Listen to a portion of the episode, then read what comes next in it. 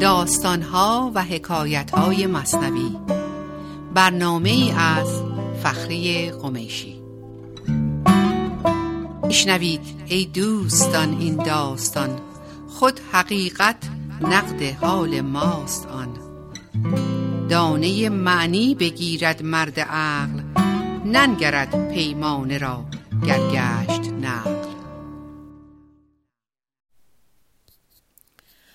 با عرض سلام فخری قمیشی هستم با داستان دیگری از داستانهای مصنوی معنوی. همطور که خاطرتون هست چند هفته از شروع کردیم از اول دفتر چهارم. دو سه داستان که به دنبال هم هستن داریم می‌خونیم با هم. اولی داستان عاشقی بود که خوششانسی میاره و به باغ معشوق میفته و بیادبی می‌کنه در مقابل معشوق و به دنبال اون مولانا برای جا انداختن بیادبی ما در مقابل حضرت پروردگار چندین داستان میاره.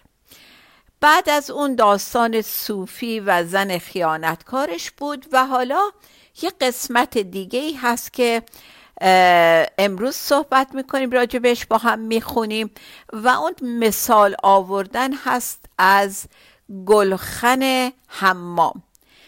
قبل از اینکه شروع کنم داستانو یک توضیح کوچیک بدم برای جوانانی که آشنایی با این مقوله ندارن. قبل از اینکه شهرها لوله کشی بشن و آب از لوله ها در جریان به حمام ها برسن. حمام ها به صورت خزینه یا یک استخر سرپوشیده کوچیک بودن که وقتی وارد حمام می شدی یه قسمت بود که اونجا رختکن بود و از اونجا وارد قسمت دوم می شدی که همین استخر کوچیک بود که پر بود از آب گرم. و این آب به وسیله موادی که در زیر این استخر در طبقه پایین این حمام سوزونده می‌شد این آب گرم می‌شد. به اون قسمت پایین اون زیرزمین این حمام یا تون حمام گلخن می‌گفتن. تون یا گلخن که بایستی یک نفر اونجا دائم می نشست و مواد قابل سوختن رو میریخت توی این آتیشدون که بسوزند و از گرمای اون از شعله اون آبی که در بالا توی اون استخ بود دائم گرم بمونه. و به اون کسی که اون پایین این کارو می‌کرد بهش می‌گفتن تونتاب یا مرد گلخنی. اون آدمی که اونجا گلخن رو روشن نگه میداشت. خب این یک تصویری می‌خوام بهتون بدم که مولانا چقدر از این موضوع که بسیار چیز عمومی و رایجی بود در اون دوران چه نگاه جالبی داره بهش و چه نتیجه ای می‌گیره. پس تصور کنید یک ساختمونی که زیر زمینش آتیشدون بود و طبقه بالاش اون استخر سرپوشیده حمام بود. این از شکل ظاهری این جریان. مولانا این قسمت رو با این بیت شروع می‌کنه. شهوت دنیا مثال گلخن است که از او حمام تقوا روشن است. پس میگه که شهوت های دنیا مثل همون آتیشدون حمامه که از این حمام در طبقه بالا که در اونجا مردم خودشون رو تمیز می‌کنن روشن میشه. باز یه اشاره کوچولو به این کلمه شهوت دنیا بکنیم و رد بشیم که شهوت یعنی بیشتر از حد لزوم و احتیاج ما استفاده از هر چیزیه و وابسته شدن به هر چیزیه که می‌تونه شهوت پول باشه شهوت جاه و مقام باشه شهوت های جنسی باشه شهوت های حتی دانش آموختن باشه که اگر از یک حدی رفت بالاتر و در جهت غلط به کار برده بشه خانمان سوزه. خب دوباره مولانا میفرماید لیک قسم متقی زینتون صفاست. زان که در گرمابه است و در نقاست. نقا یعنی پاکیزگی. اقنیا ماننده سرگین کشان بهر آتش کردن گرمابه بان. میگه پس سهم درستکاران از سوختن شهوات در گلخن دنیا پاکیزگیه. دنیا و در بیت بعدی دنیا پرستان مانند فضولات کشان و تونبانان این حمام هستند که تمام سعیشون منحصر به روشن نگه داشتن این حمام میشه و زمانی و جایی برای استفاده از آبی که از این طریق گرم میشه ندارن. باز حالا این تیکرم اضافه بکنم که چیزهایی که توی اون تون حمام میسوزوندن نمی‌دونم نفت و گازوئیل و هیزم نبود. از چیزهای بسیار کم ارزش استفاده می‌کردن که صرفشون بکنه و از همه چی در دسترستر فضولات حیوانات بود. و باز می‌تونید تصور کنید که در اون زمان این چارپایان اسب و گاو و الاغ و اینا که در معابر حرکت می‌کردن با عنوان وسیله نقلیه و وسیله حمل بار فضولاتشون رو تو خیابونا و تو همین مسیرها میریختن. و این فضولات رو یک عده می‌رفتن جمع می‌کردن و می آوردن براش از ارزش سوختی داشت دیگه. اینها وقتی میسوختن قابل سوختن بودن و گرما به وجود می آوردن بنابراین اون تونتابا خودشون مسئول جمع آوری این فضولات بودن که حتی از فضولات آدمیزادم استفاده می‌شد و یه چیز دیگه که میسوزوندن توی این کوره این پایین لجنی بود که ته اون خزینه اون استخری که گفتم براتون کوچیک که آب گرم و سرپوچیده هر چند وقت یه دفعه که لای روبی می‌کردن اونجا رو که مردم خودشون رو تمیز می‌کردن این کسافات تهنشون می‌شد ته اون خزانه خزینه به اصطلاح. و اینها هر چند وقت یه دفعه بایست این خزینه رو لای روبی می‌کردن و اون لجن تهش رو سطل سطل جمع می‌کردن می آوردن و تو اون طبقه زیر توی اون تون توی اون کوره میسوزوندن. و حتی بین این تون تابا یک جور به اصطلاح مسابقه بود که کی در روز بیشتر تونسته سطل چرک از کف خزینه جمع بکنه. و اینجا مولانا داره میگه اقنیا مثل همین سرگین کشان هستن که هی جمع می‌کنن پول دنیا رو اینا رو. اونا مثل اونا که لجن جمع می‌کردن. و اینجا که میگه که اینا با هم دیگه در واقع چیز می‌کردن مسابقه می‌دادن که ببینن کی بیشتر چیز جمع کرده لجن جمع کرده میگه که چیز هستن اینها.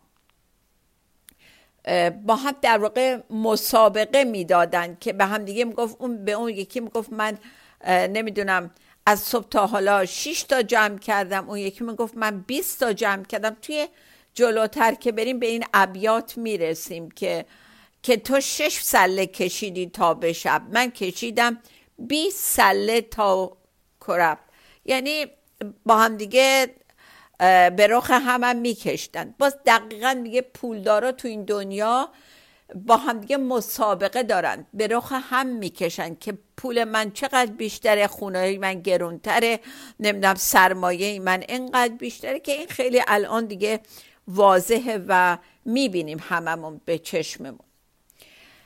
خب دوباره بر میگردیم اندریشان هرس بنهاد خدا. تا بود گرمابه گرم و بانوا. میگه برای اینکه این گرمابه همش آبش گرم بمونه این آتیش خاموش نشه. چی این آتیش رو زنده نگه میداره؟ هرس اینا. هرس باعث میشه که هی بیشتر بیارن و این گرمابه داغتر بمونه. یه دو تا بیت داریم یک ربایی ربایی 18 15 که باز این اینجا کار می‌کنه. میگه تا در طلب گوهر کانی کانی تا در حوس لغمه نانی نانی. این نکته رمز اگر بدانی دانی هر چیز که در جستن آنی آنی. در واقع همون فرمول اصلی رو داره یادمون میاره اختیار و انتخاب. ما اینجا اختیار داریم که کدوم راه رو انتخاب بکنیم. بریم اون پایین تو اون زیرزمین هموم تاب بشیم یا بریم بالا توی هموم و از اون آب گرم خودمون رو بشوریم و تمیز بشیم. خودمون از چی بشوریم؟ از حرس و از شهوت جمع کردن. ترک این تون گوی و در گرما بران ترک دون را عین آن گرما بدان. میگه که این انتخاب ماست. اگه تصمیم گرفتیم که بریم تو آب هموم از اون پایین میایم بالا. از گروه تونتاب به گروه گرمابه رو تبدیل میشیم. یعنی ما می‌تونیم تو اون طبقه زیر باشیم یا می‌تونیم بالا جز مشتری های همون باشیم و خودمون رو توی اون آب گرم تمیز بکنیم. هر که در تونه است او چون خادم است. مرورا که صابر است و حازم است. بازم همین رو میگه. میگه می‌تونی اون پایین به تون خدمت بکنی یا می‌تونی بالا باشی و حزم و صبر داشته باشی و جزو بالایی باشی و شکیبا باشی. هر که در حمام شد سیمای او هست پیدا بر رخ زیبای او. میگه حالا اگه انتخاب کردی و رفتی بالا تو آب هموم خودتو شستی این از صورتت پیداست. اینم باز حتی در مثال فیزیکلیش هم مشهوده. کسی که از هموم میره تو هموم و تمیز میشه میاد بیرون از سر می‌فهمی که صورتش چقدر تمیز و پاکه ولی اونی که اون پایین داره کار می‌کنه اونم پیداست که کجا کار کرده و از سر و شکلش می‌تونی تشخیص بدی. باز در ابیات بعدی اینو مولانا بهش اشاره می‌کنه. تونیان را نیست سیما آشکار از لباس و از دخان و از غبار ور نبینی روش بویش را بگیر. بو اصا آمد برای هر زریر میگه اونایم که اونجا تو تون کار می‌کنن می‌تونی بفهمی از رنگ و روی سیاه و کثیفشون چون خیلی اون زیر جای کثیفی بود دیگه که اینا کار می‌کردن. و یا اینکه اگه نمی‌تونی صورتش رو ببینی از بویی که به سر و لباسش هستن می‌تونی از بوش بفهمی که این کجا کار کرده. و درست مثل اینکه وقتی یه نفر کوره و تو صورتش رو نمی‌بینی که چشم نداره اگه اسا دستش باشه اسای کورا دستش باشه تو می‌تونی بفهمی که این نابینا و کوره. یعنی به هر حال با هر کدوم از این علائم ما می‌تونیم تشخیص بدیم آدمی که میبینیمش و با سر و کار داریم جزو تونتاباس یا جزو گرمابراست. خب یه تنفسی بگیریم و برگردیم برای بقیه این مثال زیبا. با ما باشید.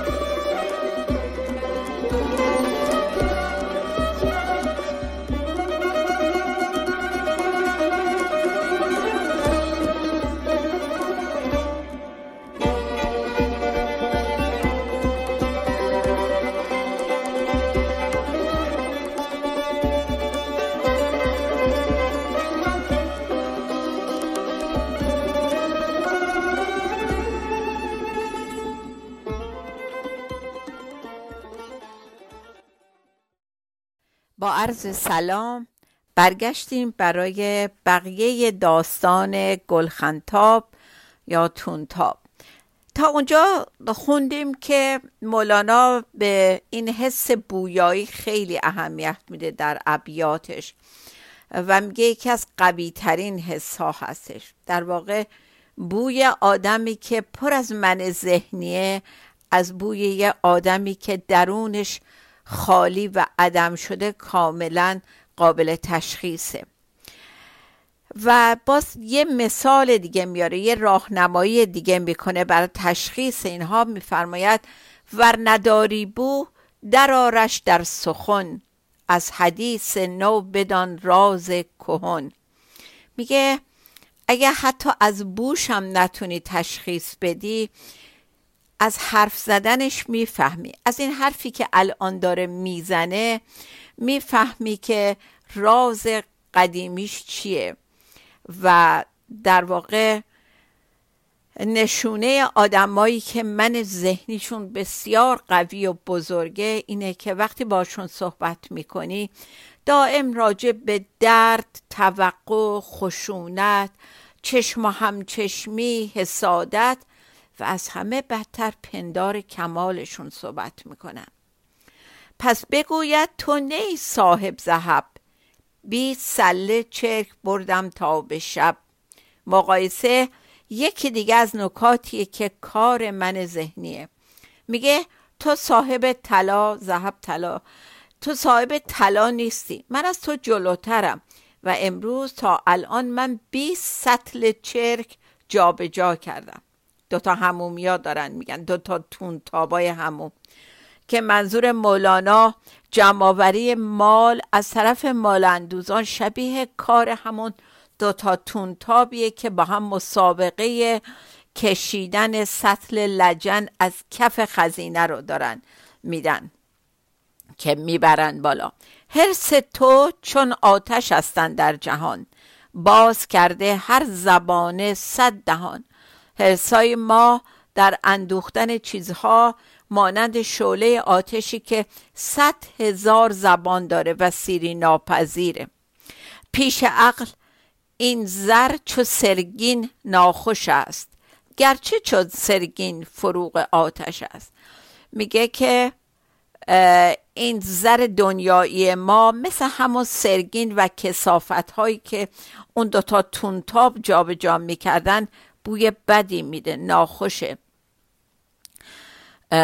و گرچه که همون سرگین, مد... سرگین و مدفوع عامل اون آتش میشن که باهاش اون آب حمام گرم میشه. و شباهت این زر و سرگین و کار زرندوزان و سرگین کشان در واقع این واقعیت رو در بر داره که همه چیز بالقوه بد مطلق نیست.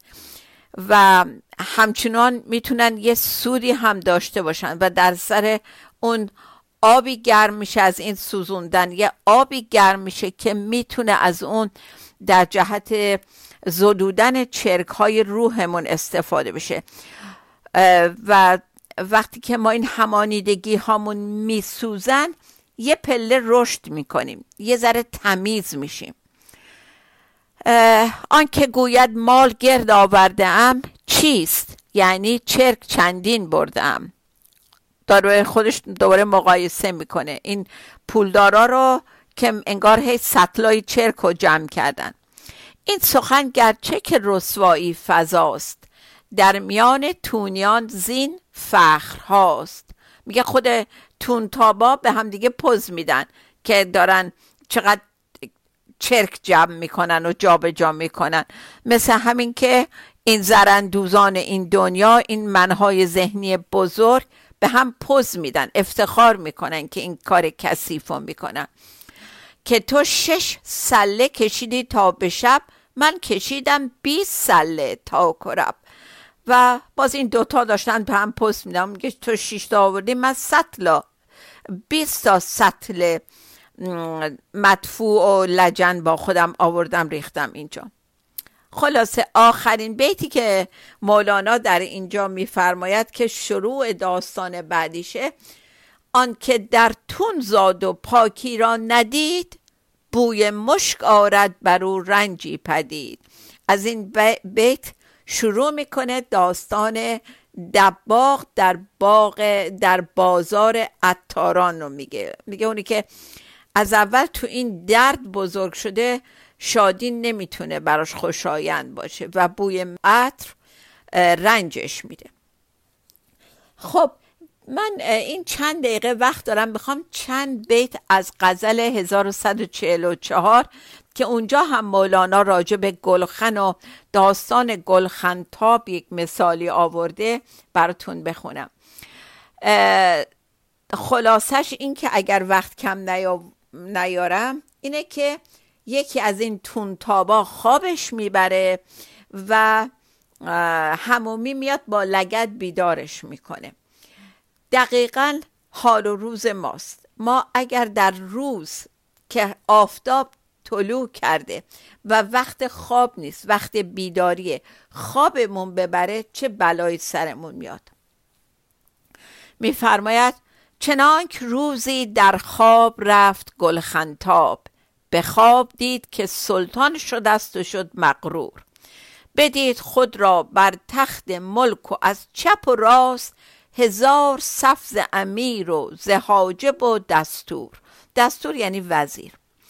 چنان نشسته بر آن تخت او که پنداری در امر و نهی خداوند بود و سنین و شهور. میگه یکی از این تونتابا روز موقعی که وقت کارش بود باید هی این فضولات رو میریخت و آتیش رو روشن نگه میداشت خوابش می‌بره. و تو خواب خواب می‌بینه که پادشاه شده رو تخت پادشاهی نشسته و از چپ و راست خدمه و وزیر و امیر و سوار و اینها جلوش دارن رد میشن و دلاراست میشن جلوش. و یه جوری نشسته بود روی اون تخت پادشاهی که انگار خداست که سالها و ماها در این مقام بوده. میان قلقله و دار و گیر و بردا و بردا برد میان آن لمن الملک و عزت و شر و شور. در آمد از در گلخن به خشم. حمامی زدش به پای که برجه نمرده ای در گور.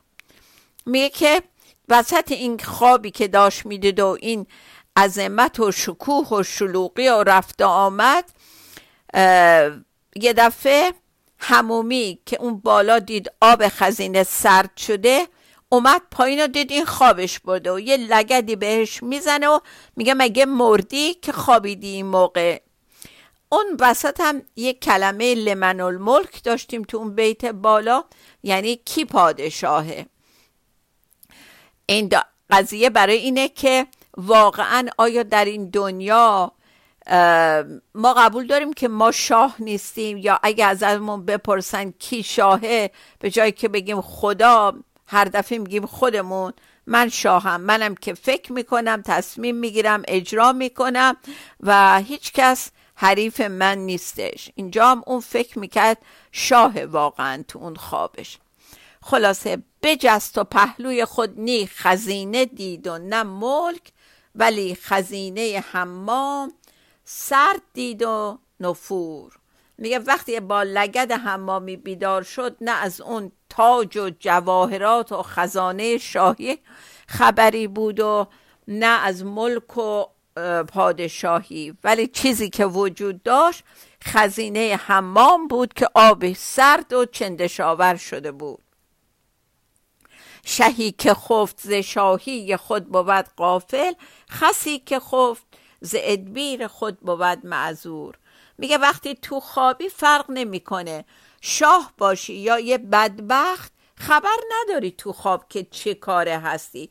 بی خبر آدم از شرایط خودش.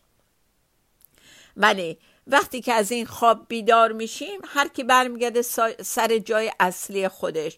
چو هر دو باز از این خواب خیش بازایند به تخت آید شاه و به تخت آن مقهور.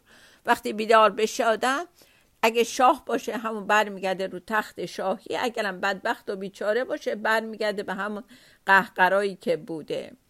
یه بیت از دفتر اول داشتیم بیت 390 شبز زندان بی خبر زندانیان شبز دولت بی خبر سلطانیان.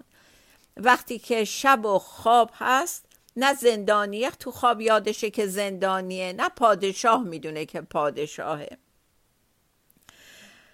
به هر حال داستان بسیار قابل تعمقی بود برای زندگی فعلی ما که یادمون باشه کجا داریم زندگی می‌کنیم. تو تون هموم یا اون بالا تو آب گرم و داریم خودمون رو تمیز می‌کنیم. عالمت قافل است و تو قافل خفته را خفته کی کند بیدار؟ این از ابیات صناعی و پیغامش اینه که وقتی که ما هنوز خودمون بیدار نشدیم چجوری سعی می‌کنیم دیگران رو راهنمایی کنیم و بیدار کنیم؟ اگه خودمون در خواب قفلتیم و در خواب ذهنی محاله که بتونیم به کسی دیگه کمک بکنیم. پس همه پیغام همیشه آخرش اینه.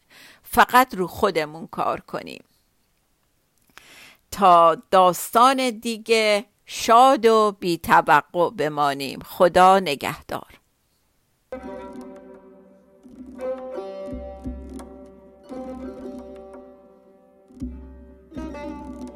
زگری مردم چشمم نشسته در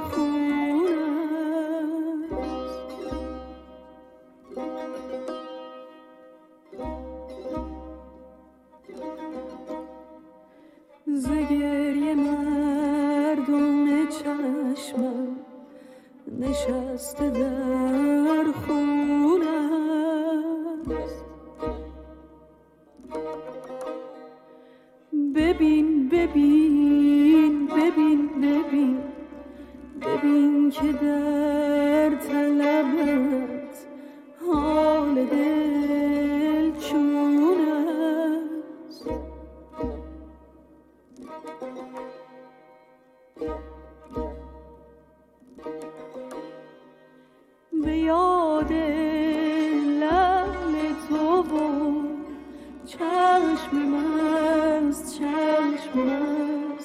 چشم